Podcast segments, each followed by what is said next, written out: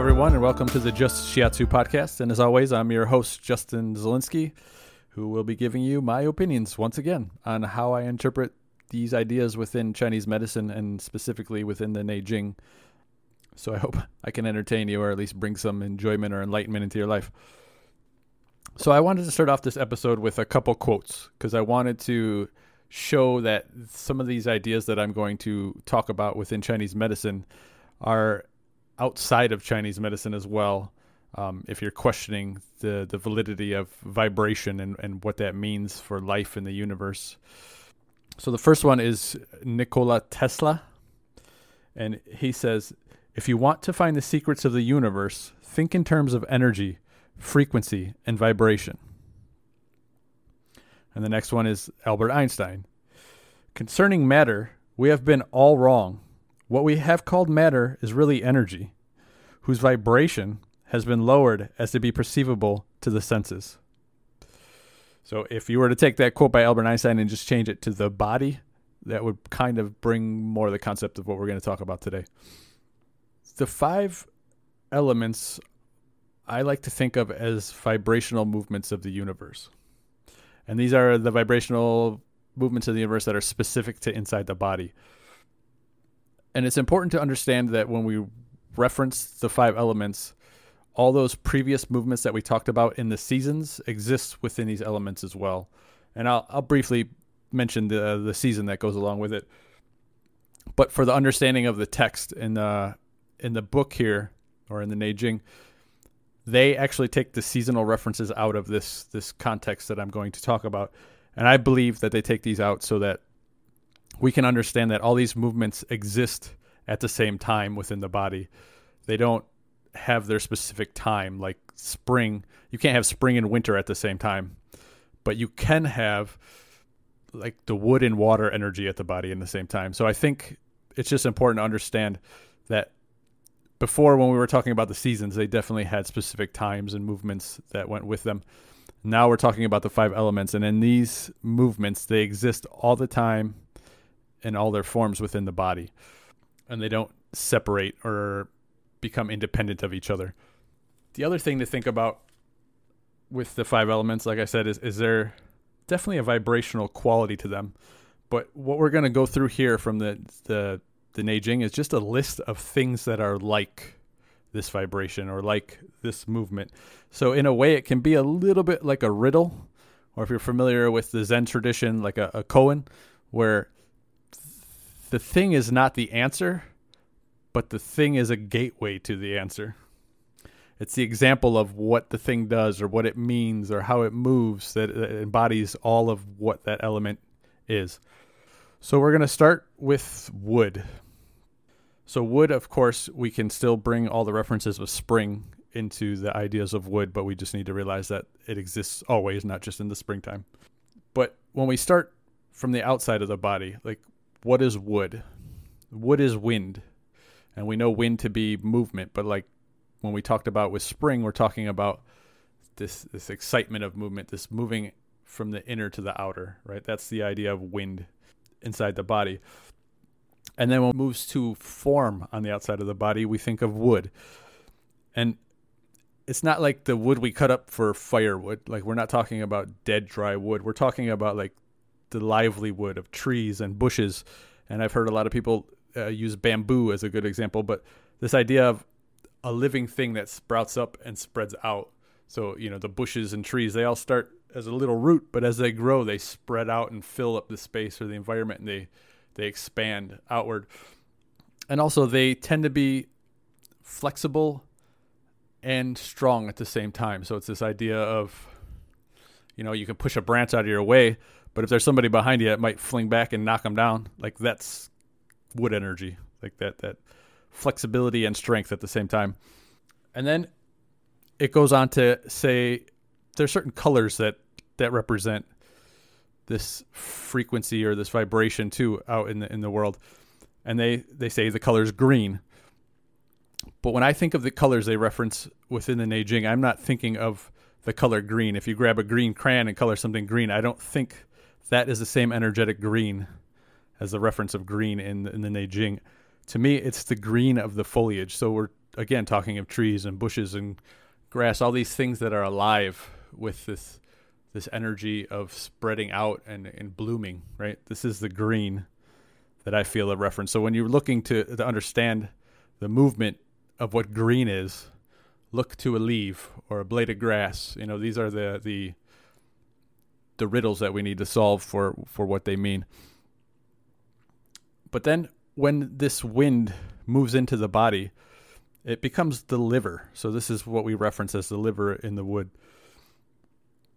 And liver in the body manifests as the muscular forces, or we said the sinews. Those are basically the same thing. And then lastly, for the sense organ that most resembles wood is the eye. The sense organs, I think, get to be a bigger riddle than than some of the other aspects. Now, one of the things that I, have I've read about this concept of the eye as liver is the eye is actually the highest sense organ we have on the on the head, and we know that liver is about up and out, right?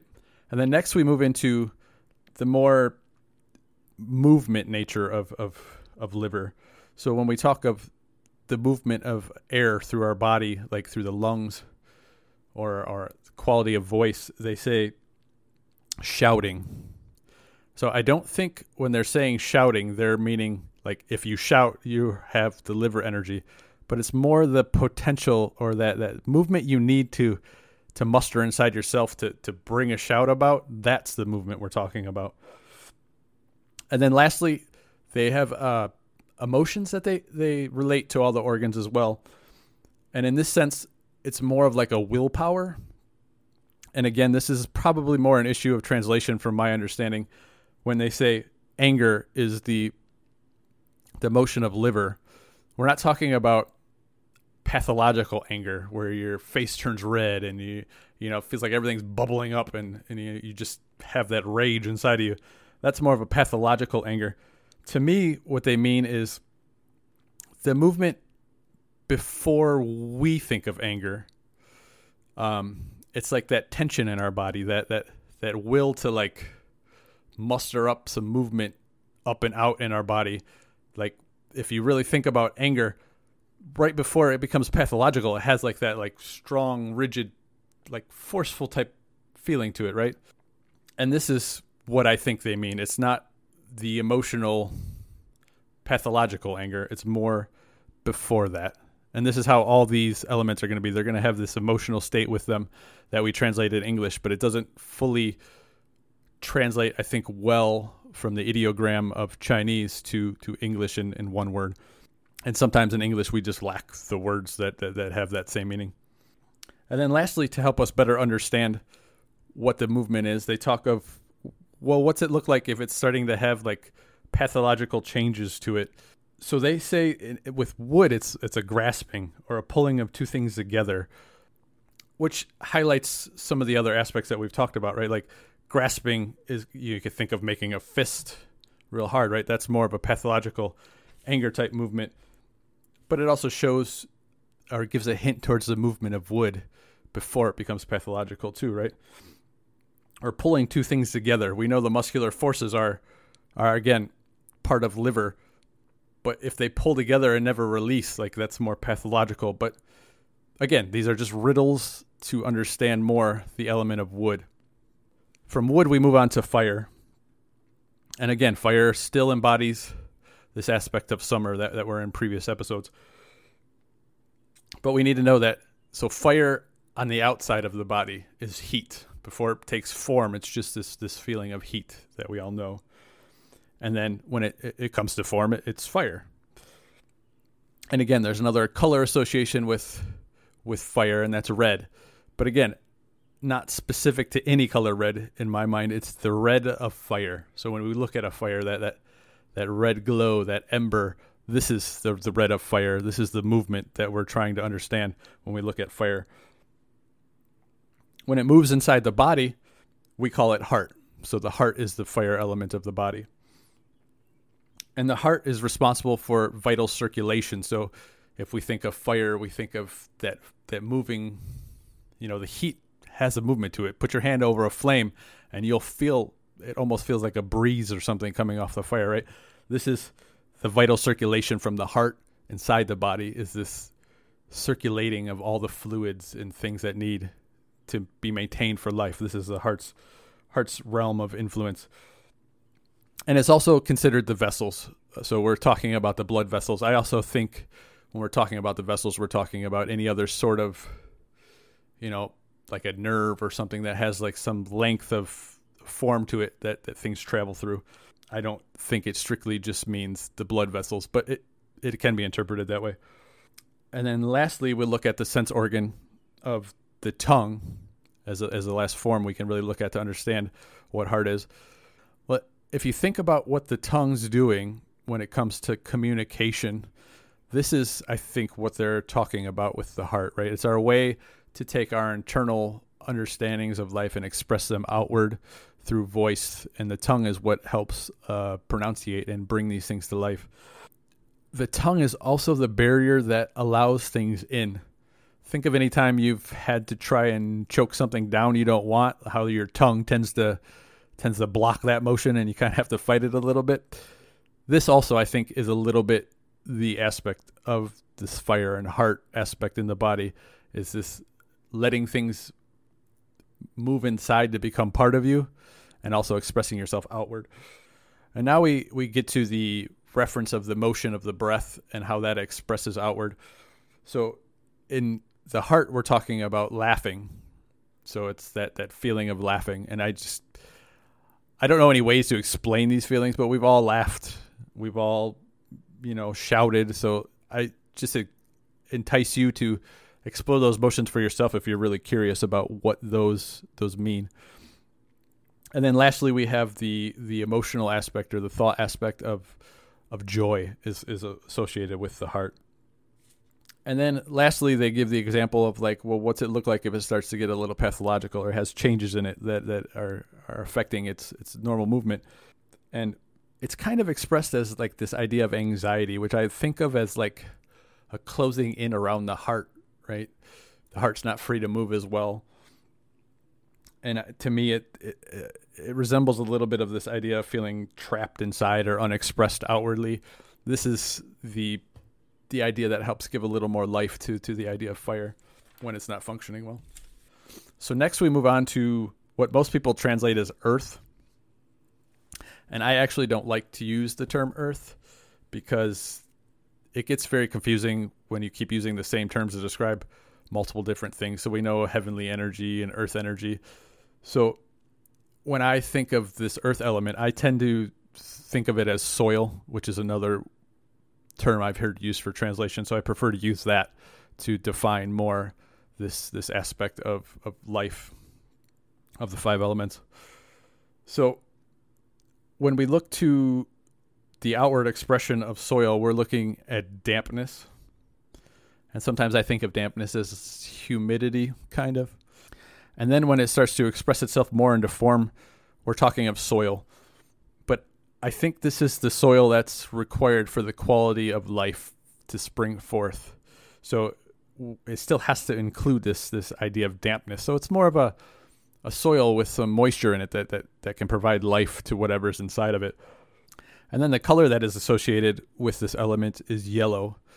It's the yellow of earth, which I don't think translates real well in our society. I can't think of too many earth places that have like this yellowish soil, but in China there's there's a river called the Yellow River and from my understanding that earth around that area tends to be a lot more yellow in nature. But you could also think of the yellow of harvest, so the time of harvesting plants turn to yellow to let us know usually that it's time for harvest. In the body, it is the spleen. And the form that the spleen manifests in the body is the flesh. The flesh gets a little hard to define for for what it truly is.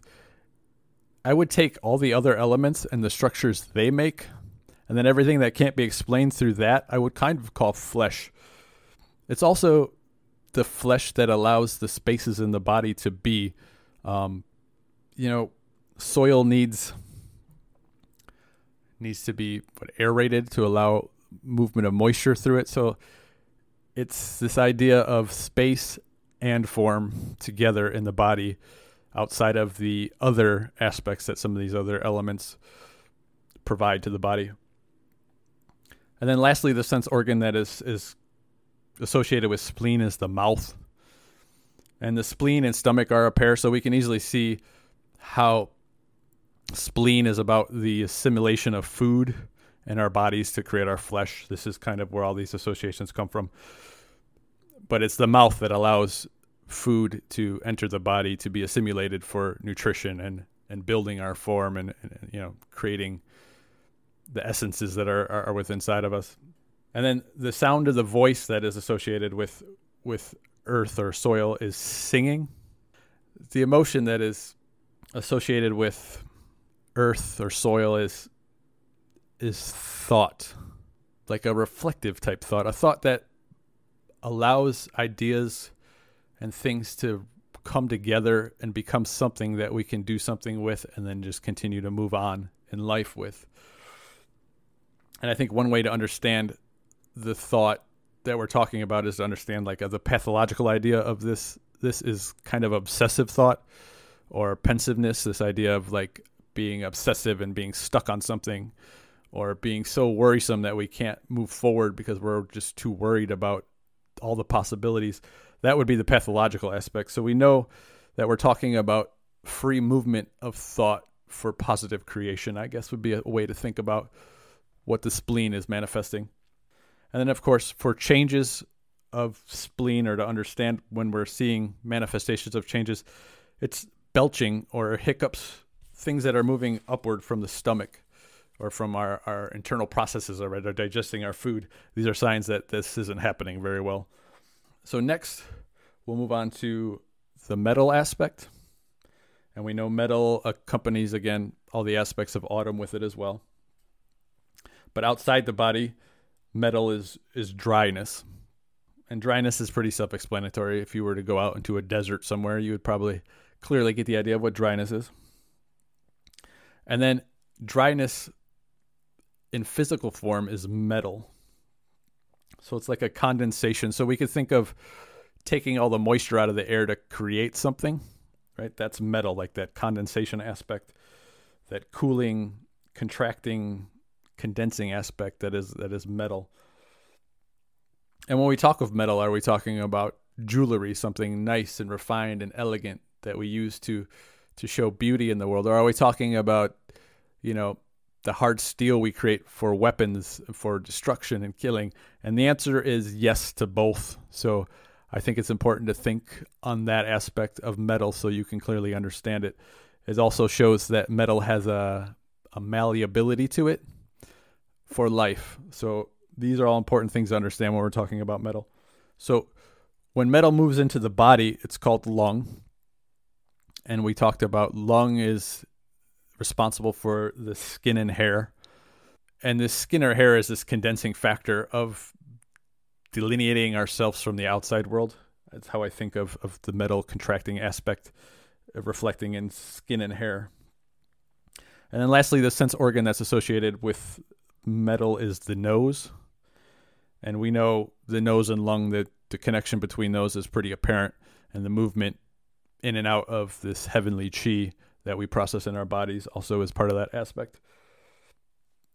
And then when we talk about the movement of voice, we're talking about sobbing or weeping. And this doesn't, you know, mean that they're sobbing or weeping. It's that that feeling or that that aspect of sobbing or weeping that can be apparent even without that that being there. And lastly, the emotion is is grieving. And again, this is another one of those ones that I don't think translates well to a positive motion in in the metal movement. But if we think about grieving, we can think about grieving is also an appreciation of the things we have around us. It's a gratitude for like what we have it's an understanding of a value of what something brings to our life.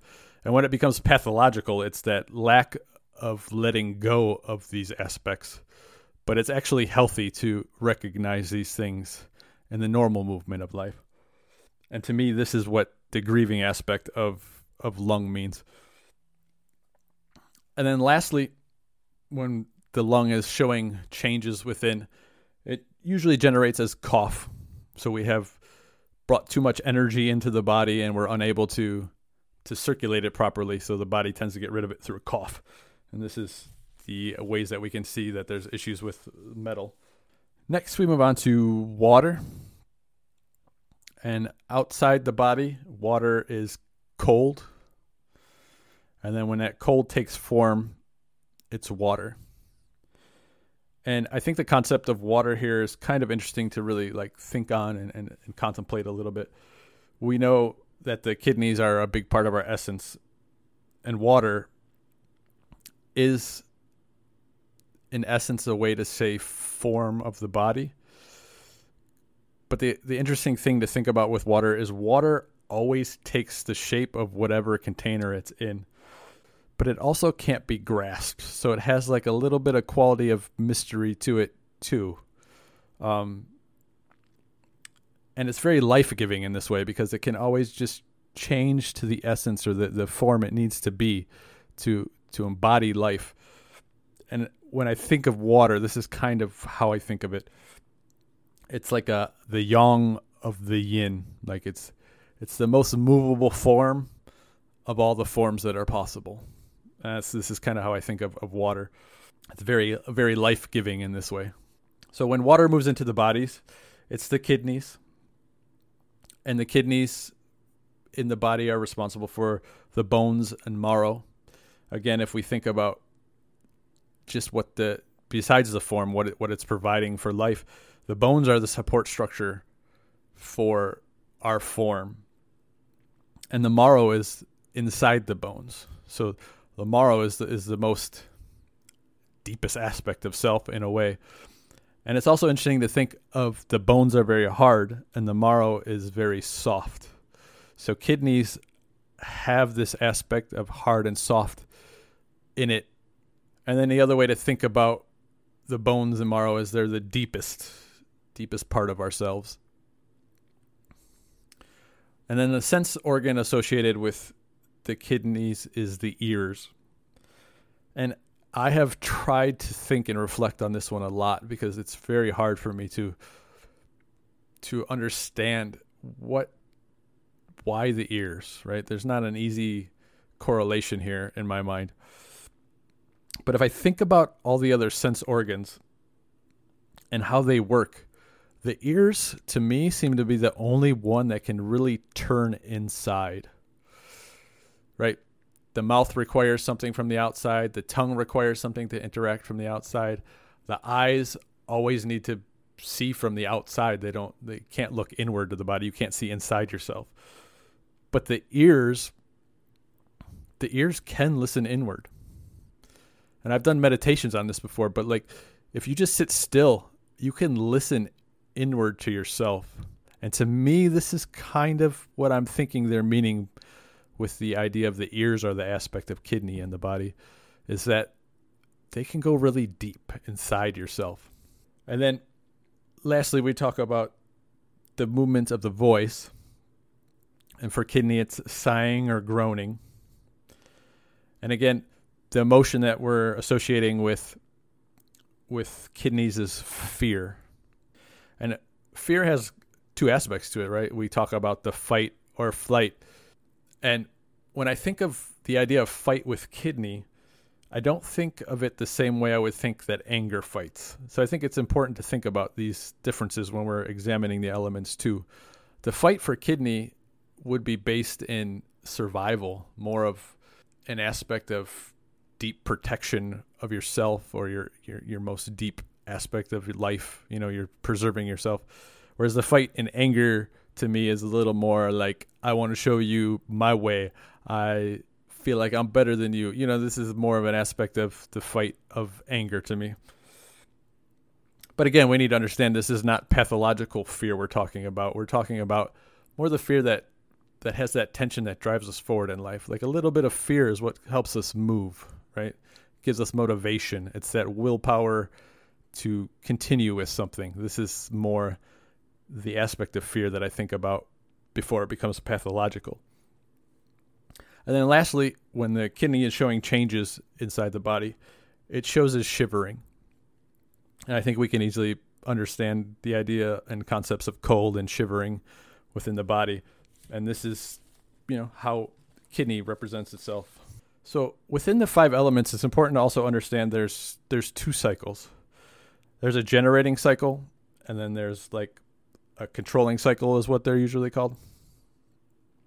So when I think of the generating cycle, I like to think this is the aspect that gives rise to its strength transforms to um, these other elements, and this was apparent in the the four seasons. If we think about it this way, it's you know spring transforms to summer, summer transforms to late summer, late summer transforms to autumn, and this is the same cycle of generation. So we're talking about how these things slowly change into each other and transform into new motion.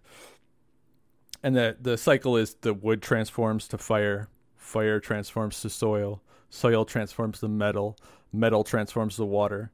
And I think it's important to like think about these also in the aspects to truly understand what these elements are.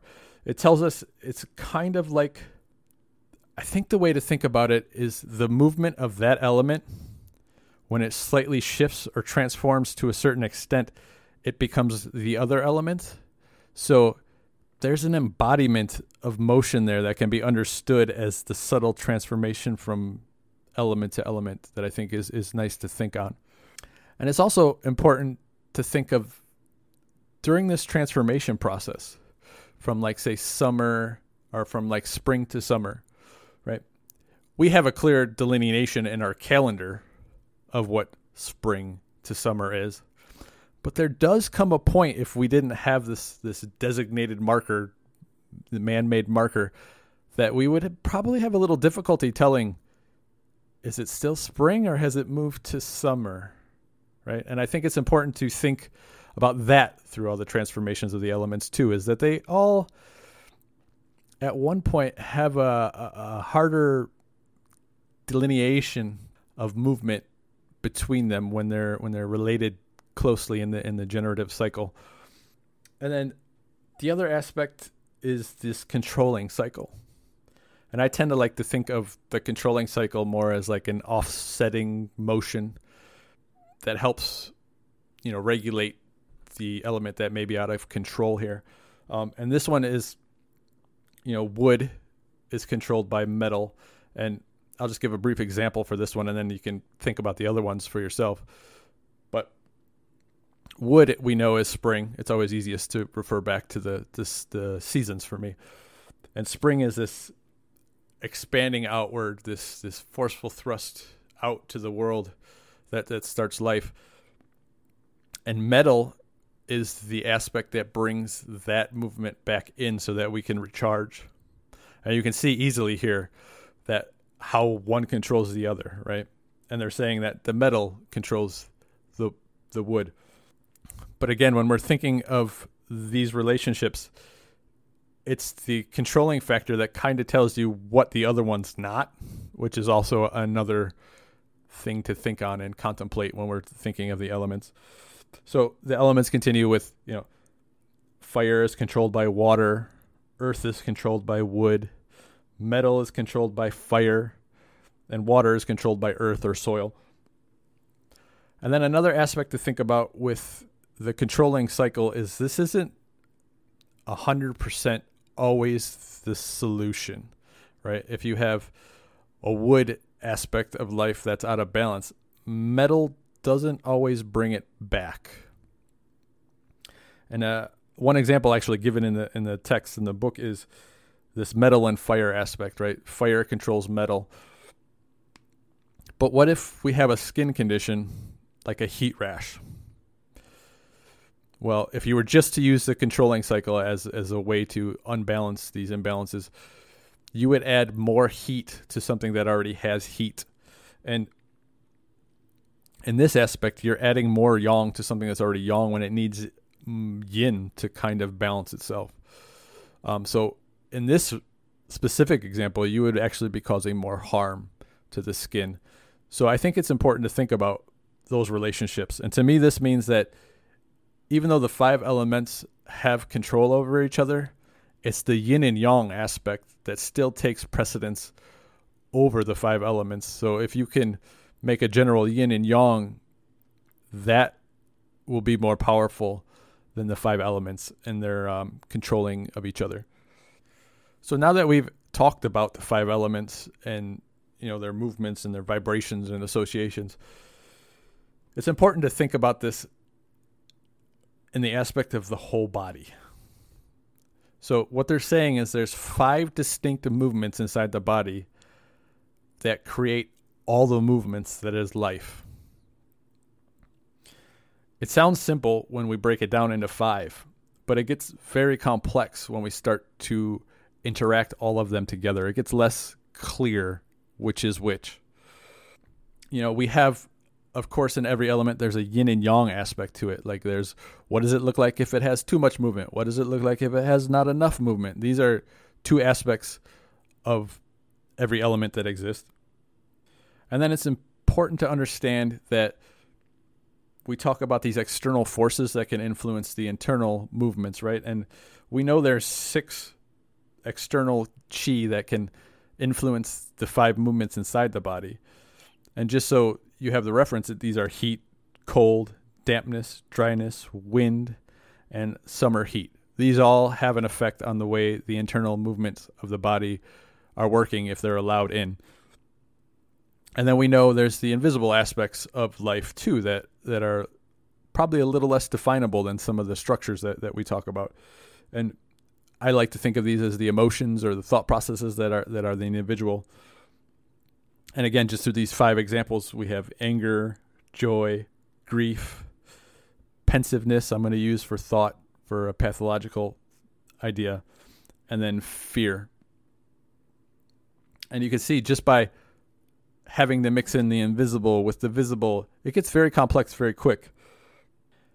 So I want to look at just a quick example of like how the five elements can be used in treatment maybe or a way to look at how the five elements interact with each other right we know that muscular force is the liver so if somebody comes in and they have a an, an issue with their muscles the question is is the liver the problem I don't know if the liver's the problem, but the liver is definitely being affected. We know this through the five element theory. The muscles that are the muscular forces of the liver. So we know there's an issue with the liver. But it's not that simple when it comes to the medicine. So each of the elements have an interaction with liver as well. So we don't know if it's the liver itself that's causing the issue or if it's these other elements mixing with the liver that are causing the issue. And I'll just take some brief examples of how the other elements could interact with muscular forces or, or the sinews in the body. The heart, right? We know that's the vessels in the body. So if we have an issue with blood flow to the muscle in a circulatory way, we know that maybe it's the heart. When we look at soil, well, we know soil is about digesting food and bringing nutrients into the body. If we don't have the proper nutrients to give to the muscle, that also will cause dysfunction. And metal, we know, is about contracting inwards or bringing chi into the body. This is part of the the uh, the function of the lung is to bring in this heavenly chi movement into the body. And if we don't have enough of that, the muscle won't work properly. And then we could look at the water element. And water, I mean, is literally about the fluids in the body. If we don't have enough fluid to move around into that muscle, again, the muscle will have dysfunction. And I think this is where it's important, again, to to emphasize the importance of diagnosis and having a proper way to diagnose beyond just the physical logical explanation or association that's the simple answer you know in Chinese medicine, they often talk about this idea of the root and branch. And the root is the real issue, the branch is what you see. So it's important to understand what initially caused the issue that we're seeing. It's not always what we're seeing that's the issue. So, again, I just want to reiterate five motions are the foundation of everything that creates life in the body. when they're all mixed together, it gets more complex, which becomes every possible movement that is life. But these movements can happen in so many complex different ways that they can produce the uncountable amounts of differentiation in the body. And this is where the complexity of the medicine is, right? So, as always, I always like to think, you know, so we went through what the five elements are and how they work in the body. What does that mean for touch?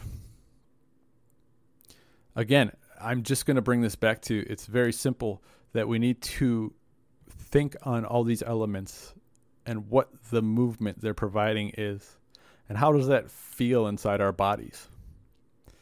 And this is what we're trying to do with our touch. We're trying to bring these movements into our perspective so that the person we're treating the body can understand how to readjust itself. So next week I'm going to continue with some more concepts from this chapter because this chapter is a very complex and and um, deep chapter in, in the Neijing, probably the most important chapter. And we're going to talk a little bit about how they, they talk about diagnosis and, and transformation in the body for healing and living life. And as always, I hope everyone has a great week, and I hope that you'll tune in again next week. Have a great week.